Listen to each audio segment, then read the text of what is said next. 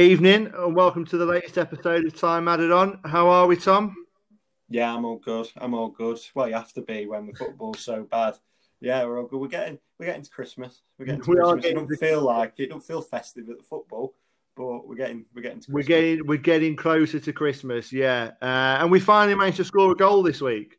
That that's how bad things have got. We're actually celebrating on on Wednesday night that we managed to score a goal. It's been a long time in the making. So you know, let's keep it positive.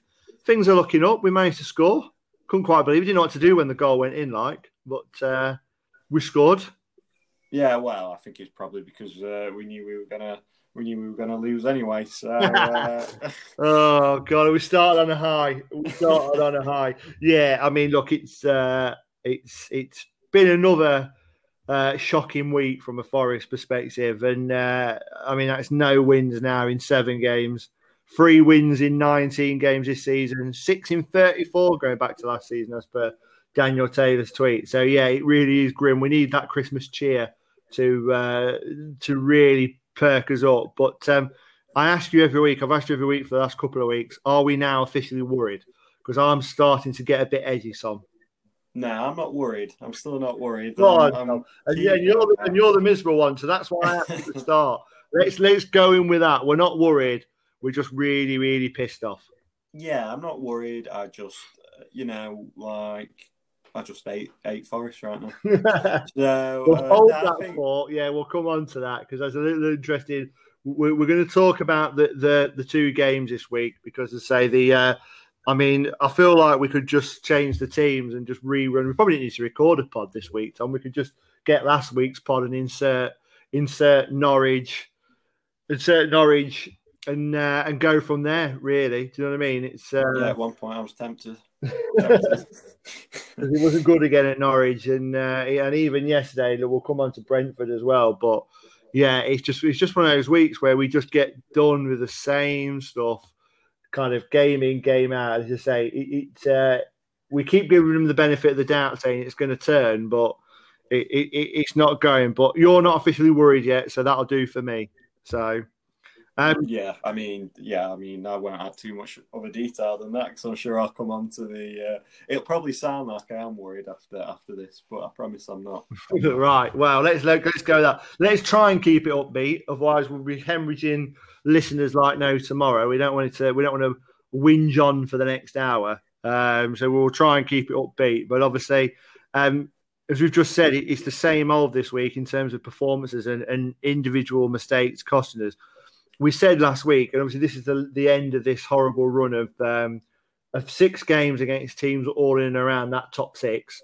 Um, and obviously Barnsley started this run to the seven games, and obviously we know how hopeless we are away at Barnsley, so that has to be seen as a uh, ridiculously tough game. But we'll come to the end of that now. We knew in this in this week against Norwich and Brentford, both top, top, top sides, but both sides that are going to be in amongst it. You knew we needed to be at our best and solid defensively. Um, it was awful at times, absolutely awful. That first 20 minutes at Norwich and the first half yesterday against Brentford is as bad as anything we've seen this season. Yeah, we just. That's Yeah. me. That's me starting upbeat. I also think like um, you know there was this is where I think if there's I think we'll be mainly in the same opinion this week as I think most people will be be in the same opinion. I think the one game which we might have a slight difference of opinion is this Norwich one because I think like you know I was looking on Twitter and stuff and you know some people kind of sticking up for Forest and some of some of their spells but like I know we were always expecting this to be a tough one, and we were always expecting Norwich to dominate um, and take the game to Forest a little bit at home. They had fans in, and I think fans we we spoke about last week does make a small difference. Um, but you know, even some of the the small kind of chances Forest made, there was nothing nothing impressed me personally. Takes a lot to impress you, Tom. Takes a lot to impress you. Well, yeah, but I mean, it's the championship, so it doesn't take that much to impress me. I mean, I've, you know, not, you know, obviously one thing we can say about this pod, we we're in two, even though we're brothers in two slightly different eras, I suppose, in terms of Forest, you've seen some of the the better better times, kind of, and I've only really seen from well, from being a season ticket holder from League One onwards. And um, so, I mean, my standards aren't that high. My, standards Are we talking about Forest or just in general? Just in general. but Forest definitely you could count it as the same. But you know, so I get, I get. Obviously, it was to always going to be a tough one, but it, I just there was no sign of any hope oh, for me in that game personally, and um, yeah, I mean, the, the, bottom line thing I have to say is I just never at all thought.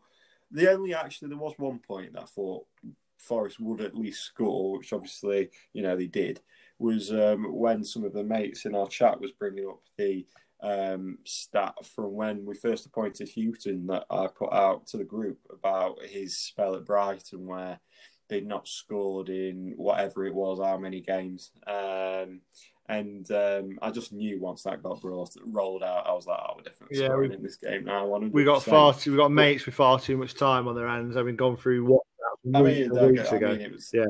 I mean, I didn't comment back, but I mean, I was sat there thinking, yeah, I was right. I did really get something right. I, I, I, disagree. But, I, mean, I, I think well, yeah, we I think we're pretty much in agreement about Brentford because we've just chatted about it before we came on on air. But I disagree with this Norwich game as much. As bad as they were for that first 20, 25 minutes, they grew into it. Don't get me wrong, they didn't then take the game to Norwich and were, were kind of flipped on its head and it was all one way traffic. But they did well to get back into it. They restricted Norwich to to a couple of chances, and Samba made a couple of really good saves. But they at least started to threaten going forward. And obviously, Lolley, I thought in that in that second twenty minutes of the first half, and then it all just went to, to complete part. And this is what we mean at the start where we talked about the same problems. It was you were thinking at forty five minutes, especially after that first spell in the first half that we've talked about. You think get in at half time, regroup, and go again in the second half. But bang on 45 minutes, um, they lose concentration and they end up going in at half time 1 0 down. And, and Chris Hughton's team talk has been completely ripped up. And not only have they gone in at half time 1 0 down, having conceded injury time, you don't mind to an extent if you're beaten by a well worked goal or an absolute worldie, but they have completely brought that on themselves. And I, I, I, watched the passage to play back today actually, just to make sure that wasn't being uber critical um, on a few players. I've basically jotted it down as Taylor just didn't bother closing his man down, which meant they could play it out from the back. When the ball went in, it was just a shocking header from Ribeiro back into the danger area. Christie just watched it, watched it, doesn't react at all, and then it smashed straight through Samba. So there's four players in that build up. You can argue there's probably another one or two as well that just don't react, but they're the main four culprits for me uh, in that whole build up. Um, and it was just a really, really poor goal to give away because you think, you know, get it into half time away at Norwich nil nil gives you a platform at least to build on for the second half to at least try and come away with a point. But that is just criminal all around and just sums up the way our season's going. Yeah, but I mean, Norwich before that goal were starting to build up some pressure. It's not as if it came completely out of the blue for me. And obviously, there are players within that team, you know, like Buendia, who who is obviously a, for me a level above, and probably if we weren't in the current circumstances, maybe a club in the Premier League would have taken a bit more of a, a risk on that. Obviously, I think probably some of those clubs in the Premier League just trying to be shrewder with their cash, which is probably why the likes of Buendia and, and Brooks, who we faced against Bournemouth, are still actually with their respective clubs. But, you know, Norwich were starting to build up pressure again after a short, you know, we can talk about that good spell for us, short, good spell. Um, and yeah, like you say, obviously, there's lots of culprits culprits for it. Um, you know, Samba should do better. Samba should do a lot better. Ribeiro obviously heads it away and it goes straight. He heads well, he head it away, bud. He heads it straight to him. Well, if he heads it away, it'd have gone in nil nil at half time. Would have been quids in. Heads it, heads it away from where we wanted it to be to to Norwich, um, and obviously they score. But I mean, it's just textbook Forest at the moment, and it's the only way I can describe it in terms of fully fully, you know, it sounds bad, but just fully expect to happen. And I'm not sat here saying, oh, yeah, God, I knew knew something like that when I feel like I missed it meg or something like that. But it's just what you expect from mm. Forest right now. And yeah, I mean, for me, I thought Norwich were were you know good value for their lead at half time, regardless of the way that the goal came about. Um, I thought you know deserved it on on the run of run of play within the full. Full yeah, I can't dispute that. I can't dispute that. I just to say I was just disappointed in the fact that they've just done that, especially because there wasn't. I can't remember how, but it wasn't that long. There wasn't that many minutes of injury time added on, and and actually we were up there end of the we were up there end of the pitch, and then they kind of broke down the other end. It was almost like one of the last kicks of the first half. It's just disappointing to give the goal away at such a disappointing stage. Again, I have to give credit to Forest though; they stuck at it second half. And as I say, we finally scored, which was an absolute novelty in itself. Knockaert, I mean, I put cross come shot. I mean, that's being kind, isn't it? To be honest with you, uh, it, it, it, it, was a cross um, that snuck in, but hey, we'll take him. We'll take him. We're not scored for so long. I mean, he, he was brilliant. I thought he, he, made a real difference when he came on. At least there was some positivity. He wanted the ball. He wanted to get on the ball. He took the game to Norwich. I thought there were there were there were good value for that goal because they had a couple of decent forays, if you like, into the uh, into the Norwich half, the Norwich box at that point. So I thought getting that goal um, was really again a platform to just just I say not even to really build on, just to keep, just to keep hold of that point and come away with. But the hope didn't last long, three or four minutes, uh, and Norwich go straight on the other end. I mean, they get a huge defection. So again, when he looks against you, that's the type of things that happen. But huge, huge, huge defection, bottom corner, and from that moment, you, you just can't. Uh, you couldn't see Forest coming back into it. Say, course over the course of the, the whole game, I think I'd have argued yes, Norwich had a, were probably deserved winners of that first half. I think second half, obviously, we, we get our goal, and I, I, I think Forest would have been good value for a point.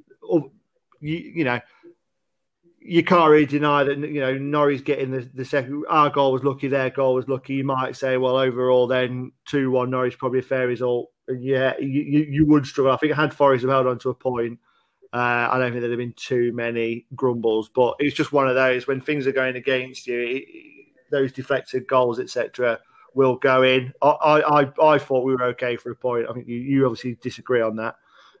Um, yeah, one hundred percent. I could not wait for you to, to stop talking then, so I could say you're wrong.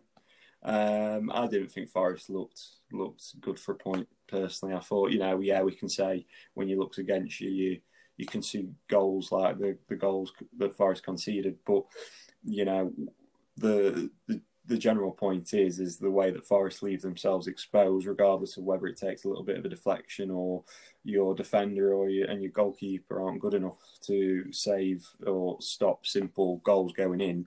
Um, Forest allow teams to get mm. to that point where a potential thing can take in it. And yeah, when you're at the bottom of the table, those things do happen. That's just, you know, that is football weirdly. There's no science behind it. But when you're at the bottom, things do take a bit of a dip and you know things you don't get the rub of the green and when you're at the top maybe you do get a bit more of that look but that is usually because you don't have the quality to stop simple things getting to that point where you know football is a, a striker can do a sweet shot and that can be a bit of luck at times they don't you know necessarily mean to hit it as sweetly as they do and things like that if you let teams get to that point where luck comes into play then you deserve to concede those goals. It's as simple as that. And that. then on to Brentford.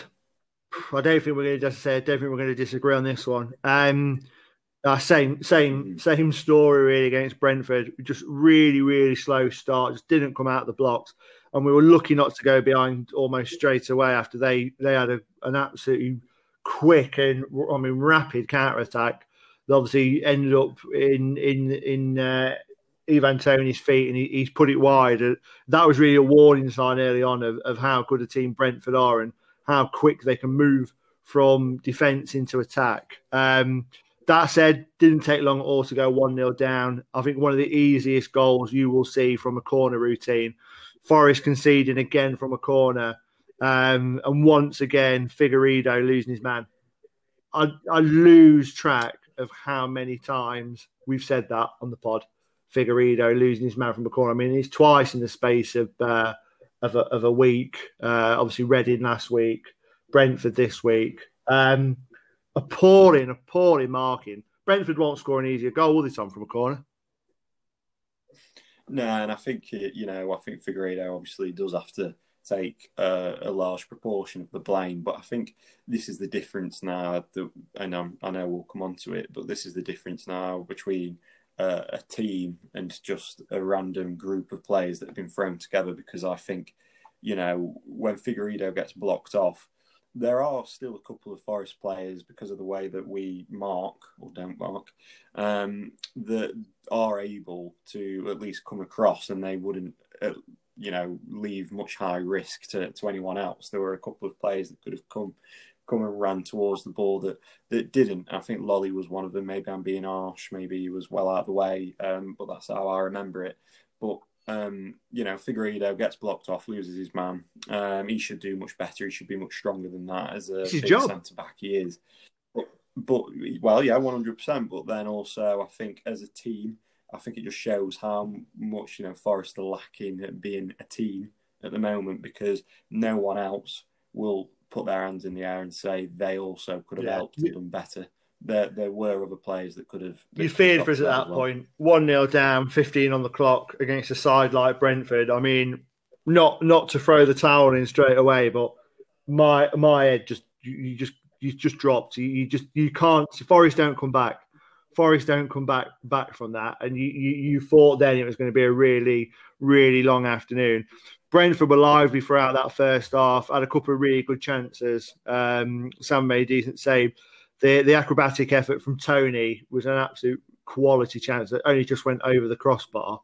But he, he I mean, he is lively, and that another. You know, we talked about Brentford. Um, we've talked about Brentford a bit on the pod, and we talked about them last week in terms of the way that they approach their transfer business, if you like, the way they operate as a football club. Obviously, the fact that they lost Watkins and Benrahma, but then they've replaced them with with Ivan Toney. it's absolutely sound business sense and, and business planning, if you like. Uh, I thought he was outstanding um, yesterday, and I thought, yeah, I mean, that was an absolutely. I mean, he took it really well. He, he, just hit it too well that chance, and it went flying over the bar. Um, but he was a danger for out. Forest offered nothing for that for that first half up until 38 when Ameobi seemed to spring into life. I don't, I couldn't remember him playing for the first 38, but sprung into life and had a half chance with a decent shot that the keeper saved, decent height for him to be fair. And then we had the chance from Taylor that he, he, he hit on the volley from just outside the box just before half time, which he connected with it sweetly. I thought I was going to nest in the bottom corner, um, and it just went wide. But again, half chances really, um, and they're just some of Forest so-called best players just just not turning up, just whether that be because Brentford were so lively and so good, but Forest just didn't turn up, just didn't look in the game, didn't look interested half the squad in that first half. Um, really, really poor, really poor. As I say, one of the worst halves, coupled with that 20 minutes at Norwich that we've seen. Yeah, looked hopeless. Would be would be the way. we have to say, like we said, we said Brentford are a good side, but Forrester at home, and and you know, mm. supposedly that long ago we are looking at that squad and that starting eleven, you'd, and you'd want Forest to ask questions of Brentford. Yeah, one hundred percent. I think you um, you look at Forest team. On, we, we go back every single week. We talk about Forest team on paper and the fact. But the thing is with with Brentford, and I think um, you know also some of the other teams that we've lost to in recent weeks. You know, your Norwiches, your Bournemouths. You know, the the thing that they have is Forest have built a team full of, you know, they've gone through experienced experienced pros within this division. Nothing nothing wrong with that. But the thing is, is that what is winning within a post-COVID Championship League at the moment is is teams that have a good blend of everything. Now I look at that Brentford side, and I, you know, everyone's going to make it the Ivan Toney show. And look, he did have a fantastic game, but Ivan Toney plays that well because he has the likes of Emiliano Marcondes, uh, Matthias Jensen, Tariq Fosu Henry, Brian and and Bream. Ugh, can't even say his name. And Mbeumo, um, Josh Dasilva when he comes on, uh, Sergio Canos when he comes on. They are have an abundance of creative players fast, some of them with sound championship experience now, some of them fairly new to the division, some of them younger, some of them slightly older. And they've got a really good blend within that squad that can just rip teams apart. Now, Forest, when I look at their squad, And I look at the experienced players that Forest have, but once they go down, their heads are down, and I don't have any hope. You know, there's Arter for me who, who no offense to him, I've really not been impressed with since he signed for Forest. He surely must add some experience in the dressing room, but in terms of on the pitch, I've not seen it yet. Um, he struggles to complete simple passes. Um, Ameobi looks like a man defeated. He looks a very frustrated figure. Yates, I'm not even going to go on. Um, Cafu, he looks like he had a decent game a couple of weeks ago, whenever it was, but I haven't seen had much since. Knockaert brings a bit of creativity every now and again, but then obviously dives or however he's a bit theatrical, gets sent off, which is just stupid. Not exactly not what we need right now. Lolley is really struggling. He's a confidence player. His head's down. Uh, nothing's coming from him. You know, Brentford don't have that problem, and that's all down to the way that they have recruited. And I don't, you know, as much as the next football fan, I don't want to give Brentford too much, you know, uh, positive feedback in terms of the way they do things, but they have got this team right. And I don't. That's not necessarily me saying they'll they'll get promoted this year because I don't think they will, but um, I think they will constantly be a threat as long as they do things the way that they do things. Whereas Forest are rolling the dice. Can't give them too much credit. The one thing I can't stand about Brentford is their manager. Oh, watching him every time the camera turns to the touchline and watching it, oh, he, he just irritates me. Absolutely irritates me. Um, I mean, double change at half time pretty much summed it up. Knockaert, Guerrero on, Lolley and Arter off. Say both of those two completely ineffective. Um, I mean, they weren't the only two, to be honest with you. Um, but it, it, unusual for Chris Hughton to, to make a double sub at half time, but he's done it. And it had an impact. And, and Forest actually started causing Brentford some issues after that half time. Ameobi, as I say, sprung into life, didn't look interested for the first half. Um, he sprung into life and created two good good chances, but couldn't find a, a, a red shirt. And that, again, that's just something that we've said in, in, recent weeks, where we do get into into decent chances, we just pick pick the wrong pass and can't quite can't quite execute that last uh, cross or that last pass into the box well enough to find a red shirt. But he was causing issues, and and you felt a goal was coming, and and and, and Knockaert obviously scored on on the 60th minute. Um, I was going mad in the front room ruled out offside, and obviously it was due to Taylor standing in front of the keeper. And having watched it back, you, you can't moan. Like we we, uh, we were all we were laughing, especially on this part anyway. We were laughing, obviously, at the you know we took the benefit of the Derby uh, disallowed goal against us a few weeks ago, and obviously Waghorn was was given offside. Same thing, really. Taylor is clearly in the line of sight of their goalkeeper, and the ball goes in. Just really, really unfortunate Really well, unfortunate. I have to, I have, I have to be careful, don't I? Because I mean, I said, I said that I, um, I felt Derby were done, were done harshly. But oh, what is going on? You are. I can't believe you. You can't believe you. What?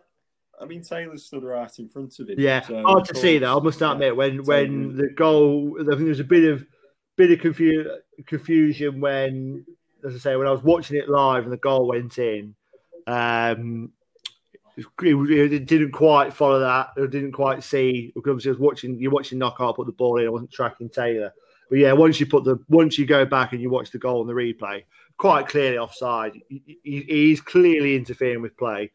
Um, but it's just a real shame because actually you felt at that time Forest were Forest were on top, um, and I thought that would have been a, a, a deserved equaliser.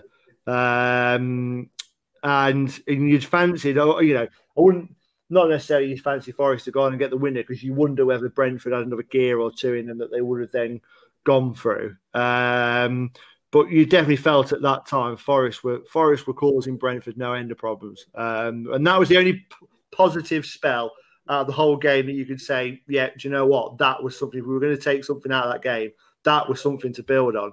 Um, and then, I mean, after that, Forest kept on knocking on the door created very little after that moment, to be honest, in terms of clear cut chances. And then obviously we're pushing and pushing and pushing, and Forest get caught on the break. And again, we talked about it a minute ago about how quickly Brentford turned the ball over and moved forward. And obviously, 83 minutes gone on the clock. Silver puts in the bottom corner 2 0. Game over. Um, really disappointing, Tom. Yeah. Yeah, I mean, um, Guerrero gives the ball away on halfway Um, stupid pass. I mean, we talk about you know the subs Hughton made making a positive impact. Yeah, they were just forcing. You can pass. kind of understand getting caught on that, but they were, they were they were getting into the 80th minute. They were they were searching for. Oh, I mean, it's a oh, terrible pass. Nice. I mean, see, see my notes prior to, to Norwich. Like, I think sometimes our lads don't realise we're playing red. Um, that's the problem. Maybe colourblind. Don't know. But um, yeah, it was a terrible pass. I, I, look, I was just trying to give him some benefit of the doubt, but yeah, as you were. Yeah, it was rubbish. And uh, Dasilva's obviously oh yeah, could see yeah, straight away uh, that it was going to end up in a goal. I bet Brentford fans were kind. Of, well, some of them would have been confident. I bet some of them would have been like, "Oh, is it?" I mean, no Forest fan had any doubts once they entered that Forest half that they were going to score. I mean, uh, there was no point of me the, the script was there. I'd read it. I'd set it on fire. I knew what, mm. was, what was going to happen. Like, uh, yeah, it was it was super straightforward. No, the third goal was an absolute. I mean, the third goal. Uh, if you could just pick, put a picture a moment, put a moment, pick a moment, just to encapsulate our whole season. It was the fact that it was a long punt. In fact, it was a clearance. The, the, the def- defender or the centre midfielder was absolutely smashed his foot through it. Long punt forward. Uh, ball goes over the top. Figueiredo basically watches it go over his head. Toney gets in in between him and Samba. Samba hesitates and, and it just toe pokes it past Samba 3 0. I mean, I mean, fair play to Toney for for, for, for, following the ball, but my God, I mean, what were our two were doing? It was just. I think. I think sometimes the, the Chuckle Brothers comparison is brought in too much into society, but this was a proper Chuckle oh, Brothers. flashbacks to Stoke. I think because you had Barry and Paul, oh, Tobias and flashbacks and to Stoke last year, oh, those dying moments. It was absolutely terrible. Like, yeah, I mean, even Toney, you know, will get praise for putting himself about and stretching for it. Fair play to him, but wowie. God, Barry and Paul at the back there just really messed it up for Forest. Well, just to and, top it uh, off, I mean, I, am not going to lie to you. At that point, my little one was dying to put Bing on the telly. I thought, you know what? Sorry, I'm turning it off. You can have your kids' programs on. And then just oh. I don't, just I don't to top it off, Knockaert then gets sent off for a second yellow after I'd turned the telly off um, for diving. It was a dive. Um, I mean, he was lucky. He was lucky to well, be on the pitch think... before that moment. Let's be honest with you, because we talk about all his good, his, his, his good points, and as I say, his good points were again him coming on, spark Forest into life, and he was definitely the brightest spark on that pitch in a red shirt. But the petulance that he shows time and time again when he gets frustrated, kicking out. His first yellow was a blatant yellow. He's had a lash out uh, after that as well, and then whether it was a dive or not, the theatrics. He he he wasn't going to be a penalty. I can hmm. tell you that. So he's made the referee give a decision, and you just don't need it. We're not going to even if he gets a penalty and we convert it, we're still not going to get a point out of it. We're not going to go and score a third. So think yeah. long term. Think about the next well, game. Stay mean, on your feet. That's. I mean, there's two things for me there. That's one thing, actually. Good point you touch on. You know, we talk about Ryan Yates's uh, goalkeeping uh, effort at Reading away. You know, it's being a smart footballer and I didn't give Ryan Ryan Yates the benefit of the doubts because you know I'm not going to touch on that too much more. But Knockaert should have a bit more experience than than Ryan Yates, and what a stupid thing to do. I mean, look, does he get clipped? Yes, I do I think he gets clipped.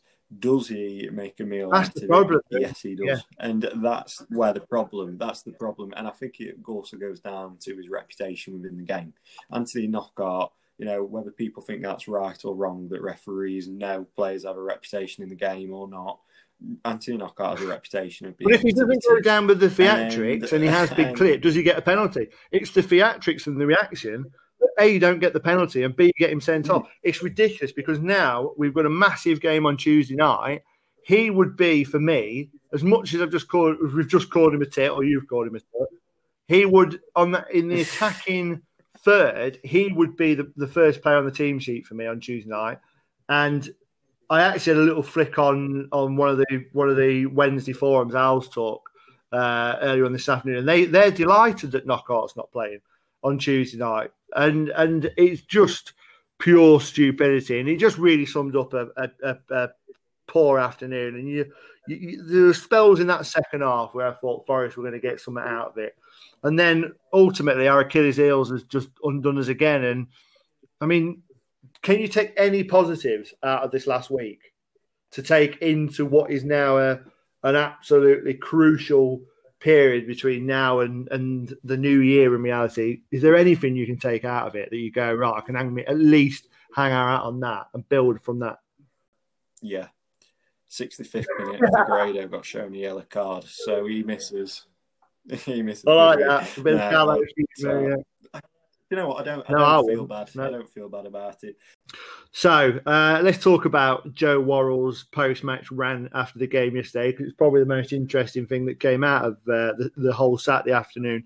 Um, we spoke at length about the ownership and the off-the-field issues last week. Um, I suppose is it right to ask questions about the, the players too? His, his post-match interview was, I suppose, for me, I'm, I'm a bit I'm on the fence of it, to be honest with you, Tom. Um, it's pleasing to hear, but I think it's alarming in, in equal measures. Um, main quote, obviously, that, that, that, to take from it is where he said, we're, we're a team, but we're not friends at the end of the day. We've got to be honest with each other, and I can't stand being near the foot of the table.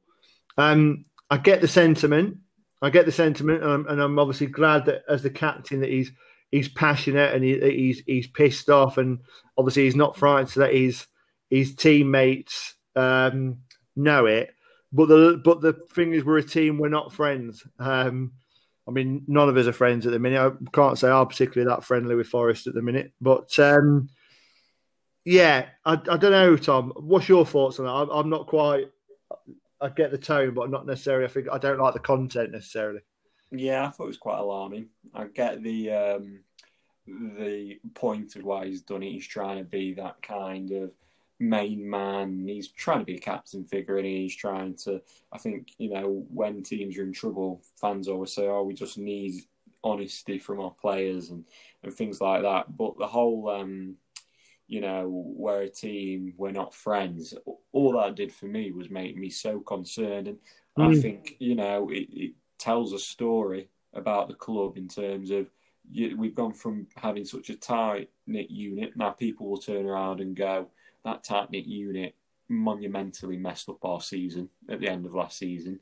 But it worries me that we have gone from having what was a tight knit unit to all of a sudden, obviously, Joe Worrall. I mean, maybe I'm taking it completely uh, the, the, the wrong way, but the way it sounds to me is he's basically saying, "Yeah, we're a, we're a team of strangers now." Really. Yeah, it sounds like he's calling it out. I mean, look, I'm quite happy to say I, I, think there needs to be an honest conversation amongst the players and the staff because what they're serving up at the minute, and they're all on good money. And think of the players that we've brought in, some of them are absolutely stealing a living at the minute. Um, let's be honest, it's nowhere near good enough. Ha- hopefully, this kind of galvanising effect will have the same impact that it did post Sheffield Wednesday. Obviously, this time last year we got smashed 4 0 home to Wednesday. And, and and afterwards, obviously, Sabri came out and said there were some honest conversations had in the changing room with the staff and the players after that because it wasn't working. For me, it's it's there's a way to do it there, and that felt like airing your dirty laundry in public, and, and I'm not sure I necessarily would have would have made that move. Some some will some will hero him for it, and I've seen a lot on Twitter today saying good lad for, for standing up, and obviously it's good to have a player that cares so much, and undoubtedly Joe Worrall I mean, you know what you get with Joe Worrall in terms of he, he is Forest through and through, and he obviously cares about the football club.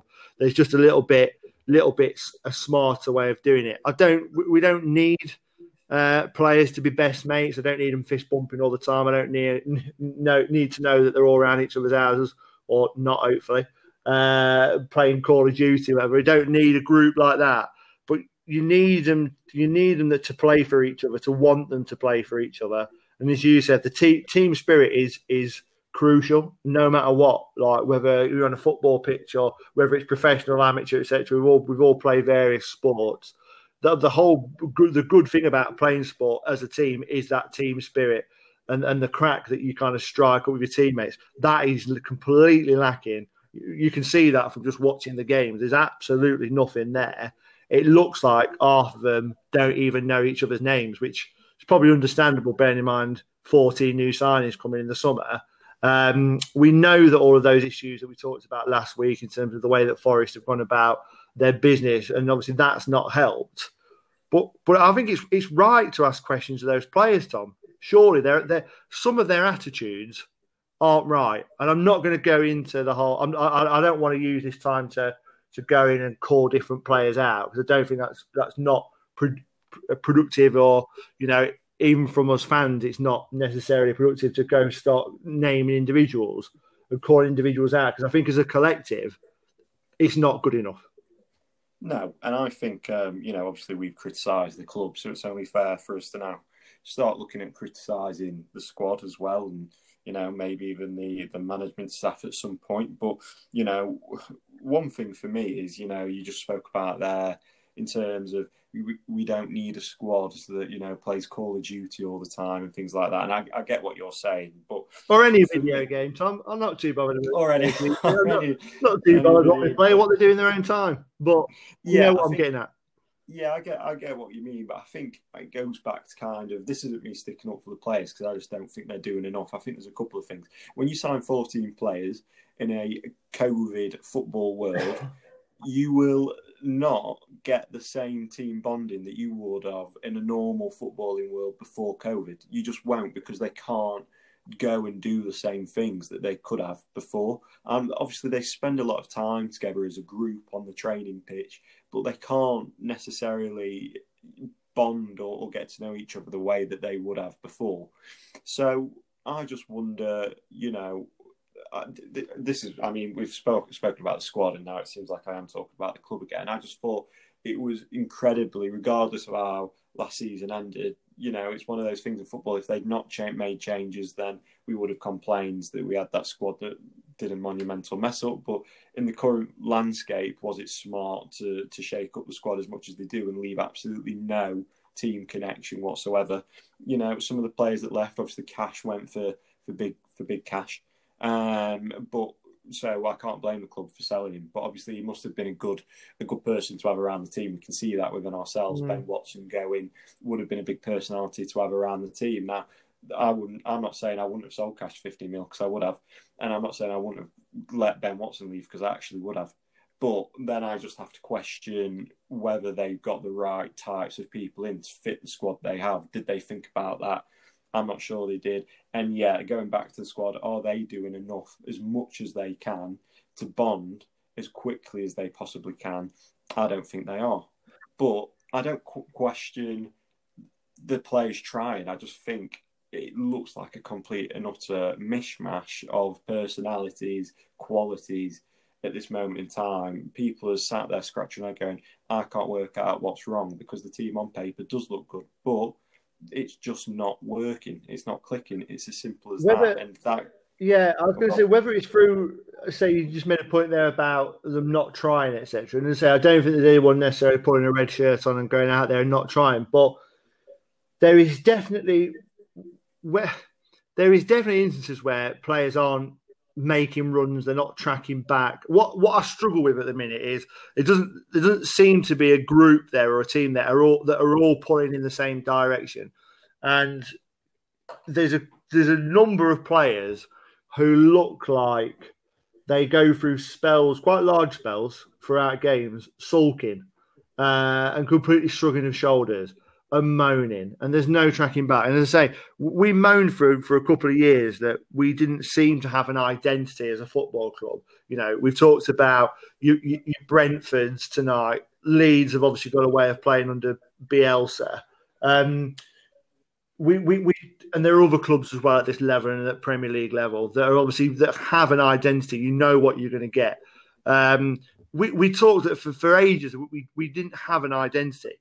And Sabri managed to instill that, and you've talked about Sabri in last season, but Sabri gave us an identity last year. And I think looking back on it, and I think at the time we acknowledged that we didn't have, probably ability wise, we, we didn't have one of the best squads in the championship last season. And ultimately, obviously, we, we know how it ended. So obviously, it ended badly and we fell outside of the top six. But for a lot for a long spell of that season, we were in and around, we were in the top six, and we were probably punching above our weight. And the reason we're punching above our weight is because we had a team who had an unbelievable team spirit, who all works their socks off for each other. Um, and that they would fight right until the end. You know, you think back to some of those games last season, that, and don't I say fight to the end. I'm fully aware that we shot ourselves in the foot numerous times at the end of matches, but we would we you you, you thought that Forest are in it right until the end, and think back to that West Brom game last year where Cashy got the the equaliser. They, and the and the celebrations when Cashy got those goals and, and you know, the, the Leeds game again that we always harp on about. But the, there seemed to be this core unity of togetherness and and and that squad really was working. One of the clips I still love back and think back to to last season was actually after lockdown, and it was the Bristol City game, uh, midweek game where there was the Ribeiro Roadrunner clip where it was like the 95th minute and he was he was up on the edge of the Bristol City 18 yard box and he turns around and he absolutely canes it and that's in the 95th minute. I'm not seeing that at the minute. I'm not seeing anyone bust a gut to to track back or or really really fight for the team and that's what's worrying me Tom more than anything is the fact that there's just too many people shrugging and, and not putting a shift in. Yeah, yeah, I, I, agree. I mean, I can't can't really put it any any different way. I think you know there isn't that there isn't anyone leading this team. Mm. It's as simple as that. It's a it's a bunch of strangers on a pitch, all just trying to hope that they, you know, and I see that with uh, sometimes when I see some of the attacking players pick up the ball, they don't really well, if they want to find another person, they can't because they're just on a different wavelength. And sometimes they just don't even bother trying because they they they just don't know what the other the other members of their team are thinking. So I think it, what Forest have done in terms of taking a risk with the amount of players they've added and changing the coaching staff in the current circumstances I think just feeds all into that, and Forest are now you know reaping the consequences. Yeah, it's, it's backfired massively. It's, there just appears to be a real lack of desire. It's time for those players to step up. Say a lot of those signs that we've brought in are on big, big money. You know, we've brought in experienced championship players. They will be on big bucks. So that there is a need there that they really need to really need to shape up. I think as a fan, you know, obviously we want to win every week. We want to win every game. We want promotion. We want to be in the Premier League, right? Ultimately, that's what we want. But I think all you ask for, uh, but, uh, but I think we're realistic as well. Some fans might not be, but I think in the main, most most fans are realistic. And I think if if you've got a team that just puts on that red shirt on a Saturday afternoon or a Tuesday night and goes out there and gives their all and leaves everything on that pitch at the end of 90 minutes, 95 minutes, that's all you can ask for. If you if, if they then do that and you get beat and you get beaten by a better side, you go fair enough. We've been beaten by a better side, but you want them to leave everything out on that pitch and give it a damn good go. That's all you ever could. That's all you can ask for as a, as a paying fan. We're not getting that. I'll be honest. We're not getting that. So I, I, I think where Joe Worrall's coming from, I think that's the frustration he's feeling. As I say, going back to that first point, has he done it in the right way? Will it have the desired effect? Probably not. I think he probably should hit behind closed door. Will he have the desired effect? I hope so because we need something in this spell that we're in.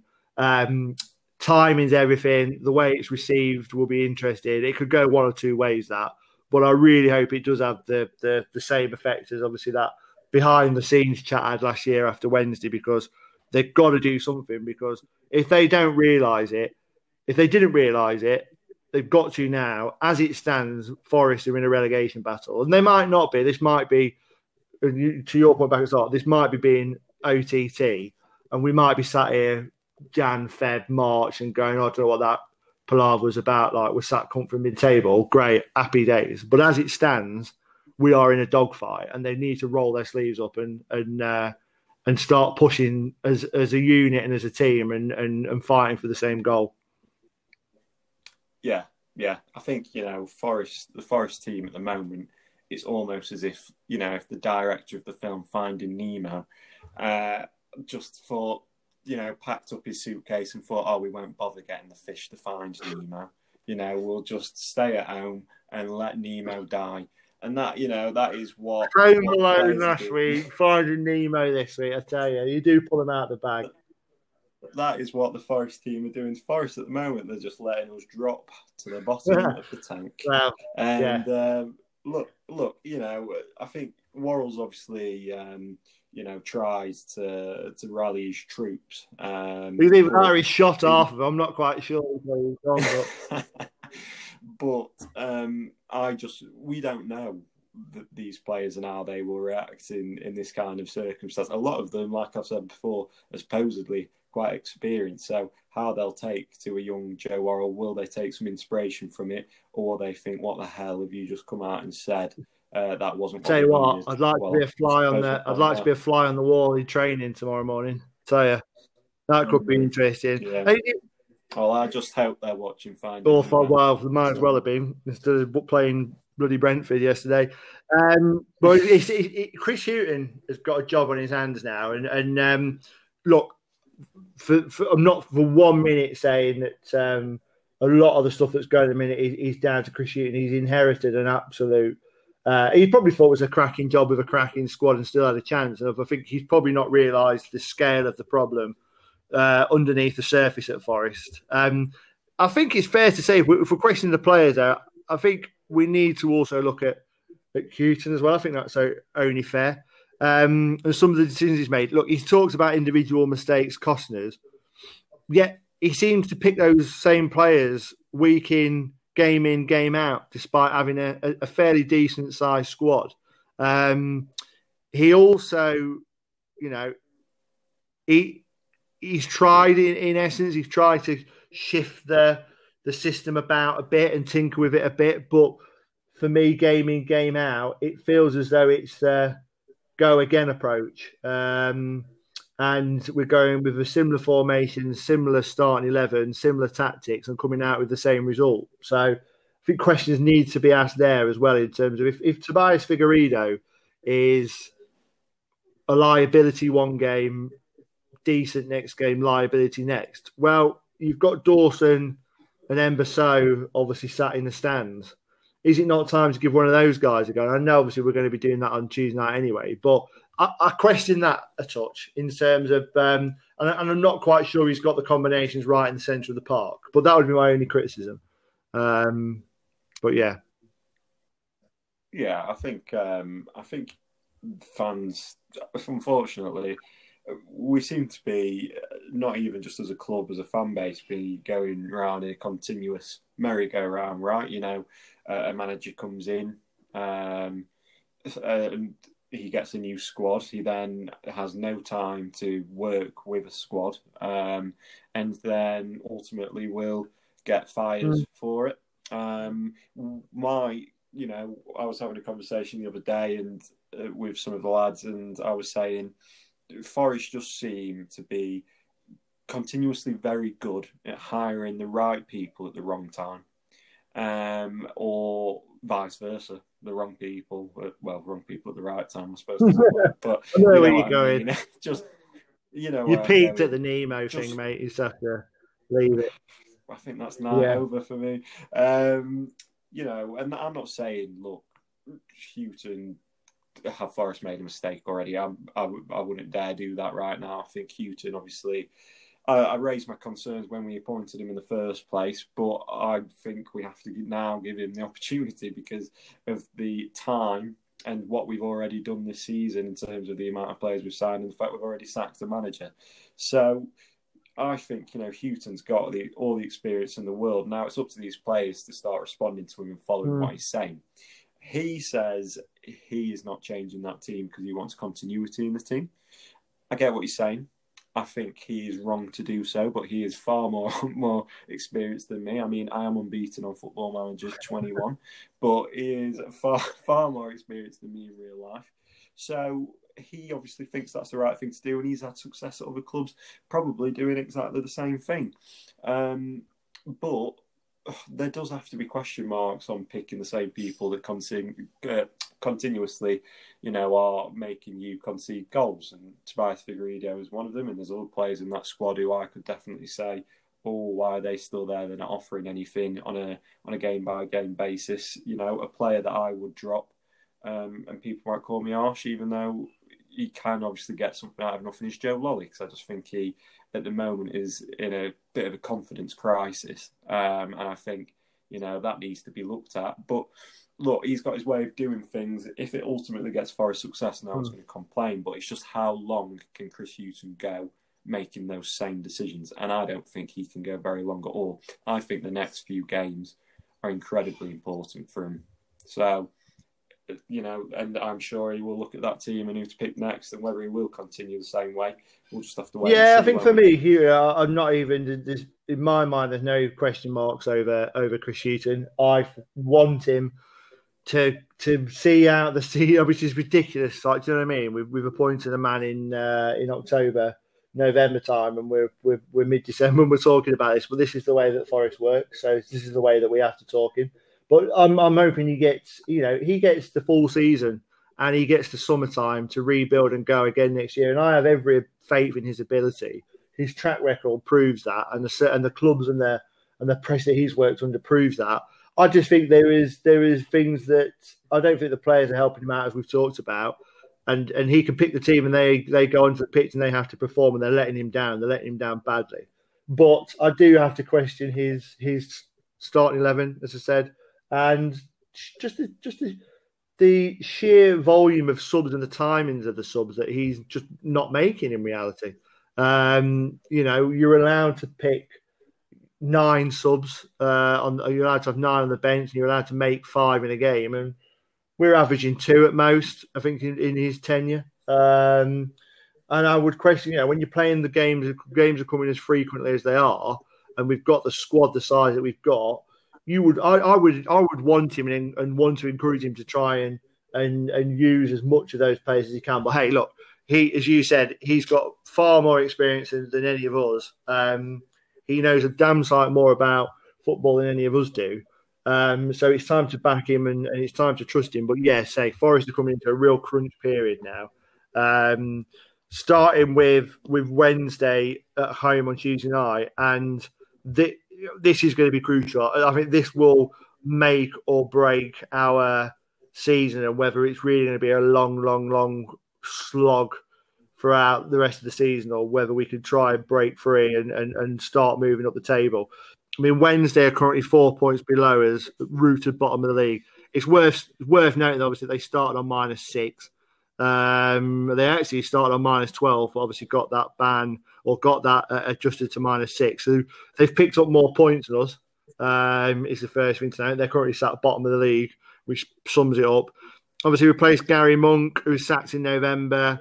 Um, Tony Pulis has come in, uh, hasn't won a game in the first seven. They've lost their last three. Um, so you know what's coming. It, it, it's uh, there's similarities between both of us and them, I'd say, Tom. Yeah, I mean, their their, their confidence at a rock bottom. I saw some of the clips from their game. Obviously, they they lost at home to Barnes yesterday after going. I think they were one 0 up after four minutes and lost that game. And and some of the errors that they were making um, you may as well have been watching Forest. It just seems like there are so many similarities between the two clubs at the minute. Yeah, they seem to be carbon copy. But like, if you'd said to Wednesday fans, "Oh, yeah, I'm just glad they've not got Gary Monk in charge," and the reason I say that is because I think uh, if Gary Monk was in charge of Wednesday, um, regardless of of how he obviously was coming and, and doing it at Wednesday, I think he would have set up his team to just take the game too far. Yeah. And he did that when Lamouchi was in charge. And we know what happened yeah. then. I'm not saying that would have happened in, you know, if they played us again the, the, the, following few times that they would have, you know, uh, they were just incredibly clinical that day. But Monk's teams do take the, the game to you. And in the current circumstances and in the confidence that this Forest team are having at the moment, I would hate hate to see that. I think they could they could have run riot. The lucky thing is, and I mean I could be absolutely ripping this up, but the lucky thing is is they've they've got Tony Pulis who who is also very defensive. So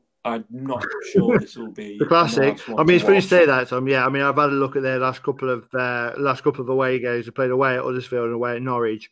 They've set up as a four-five-one away at Huddersfield you would think again you'd fancy going there and trying to get something.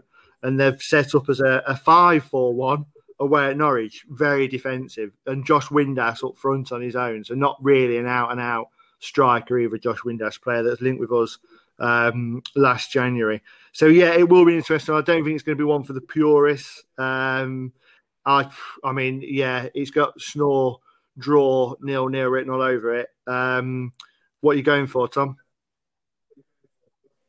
nil nil, actually. Yeah, I am going. so what a what a shocker! Yeah, I'm going nil nil. I think you know, look, Wednesday have some decent players. Well, uh, yeah, similar to us, I suppose. I look at their team. We've got Barry Bannan as, as captain. Um, we've got Dominic Iorfa, um, Adam Reach, um, but I just think it's going to be a real tough one to watch. This. Um, it'd be nice to see Hughton set up his team to to go go at Wednesday, and uh, you know we then can only hope that the Forest team get some confidence in doing that. But one 0 Forest. I'm think we're going to nick it. One 0 Forest, nick it. Um, that's all I can say. It's definitely not going to be a pretty one to watch. Um, we followed up with Millwall, Millwall away on Saturday, 17th place. Millwall. Um, they had a good season last time round. Obviously, they're pushing for a playoff um, playoff spots. You've missed out on it towards the end of last season, but a lot was expected of them this season. Um, and they had a steady start, but there's no wins in the last 10. It actually took me by surprise when I uh, went through their run of games. Obviously, they got beat 3 0 away at Middlesbrough at the weekend. Um, in terms of their last two at home, they've drawn to QPR and lost to Derby. Um, they've got Bristol City away in midweek before we face them. Um, interesting setup. Tend to set up as a 3 4 2 1. And obviously, they've got real danger men in Jed Wallace and Matt Smith. And obviously, Matt Smith, we know well after he completed a, a, a first half hat trick against us in the last game at the City Ground pre COVID lockdown. Um, and as I say, the way that we're defending at in it, certainly from set pieces and uh, well, anywhere really, aerially, we hope that he's he's going to be an absolute handful. I hope McKenna is obviously back fit because obviously McKenna will be a big. Uh, he's been a big miss actually in the last few weeks. So this is going to be a tricky one, Tom. Even Millwall in the form they're in, um, but another side probably really low on confidence. Good players on paper. Um, say that about us, I suppose. But yeah, it's going to be uh, it's going to be a tough one. Never, never a great place to go to the Den, even with only two thousand fans in there. Yeah, nah, a horrible one, and obviously Mr. Rowett. Um, faces us again. Like you said, they have got some good players, the likes of Jed Wallace. Uh, Mahlon Romeo was a player that I think is, is a decent young player within their squad. Um, but yeah, winless in, in 10. Uh, and obviously, they came up against Borough, uh, were unbeaten in 10, I believe, when they when they came up against them. Um, so Millwall can't buy a win, Forest can't buy a win. Uh, I'm going nil nil now. I'm going to go. Uh, I'll go one nil Forest. I think they might nick this one. I can't believe I'm saying it. To be honest with you, I do want to go nil nil, but well, I'll cheer you up, Tom, because I am going to go nil nil. I think I think we'll I think we'll beat Wednesday, and I think we'll draw at Millwall, and that'll be a, a, decent return. I think next next week, if we can sit here next Sunday night and got four points in the bank, I'll be very happy with that. So, um, shall we wrap it up there, Tom? I think um, I think we've all had enough for one night. I don't think I can take any more talking about Forest at the minute. So, um, look, if you want to get in touch with us, guys, same email. Um, it's time added on pod at outlook.com. Or if you want to give us a follow on Twitter or give us some stick on Twitter, follow us on at time added on pod. See you next week, guys. You Reds.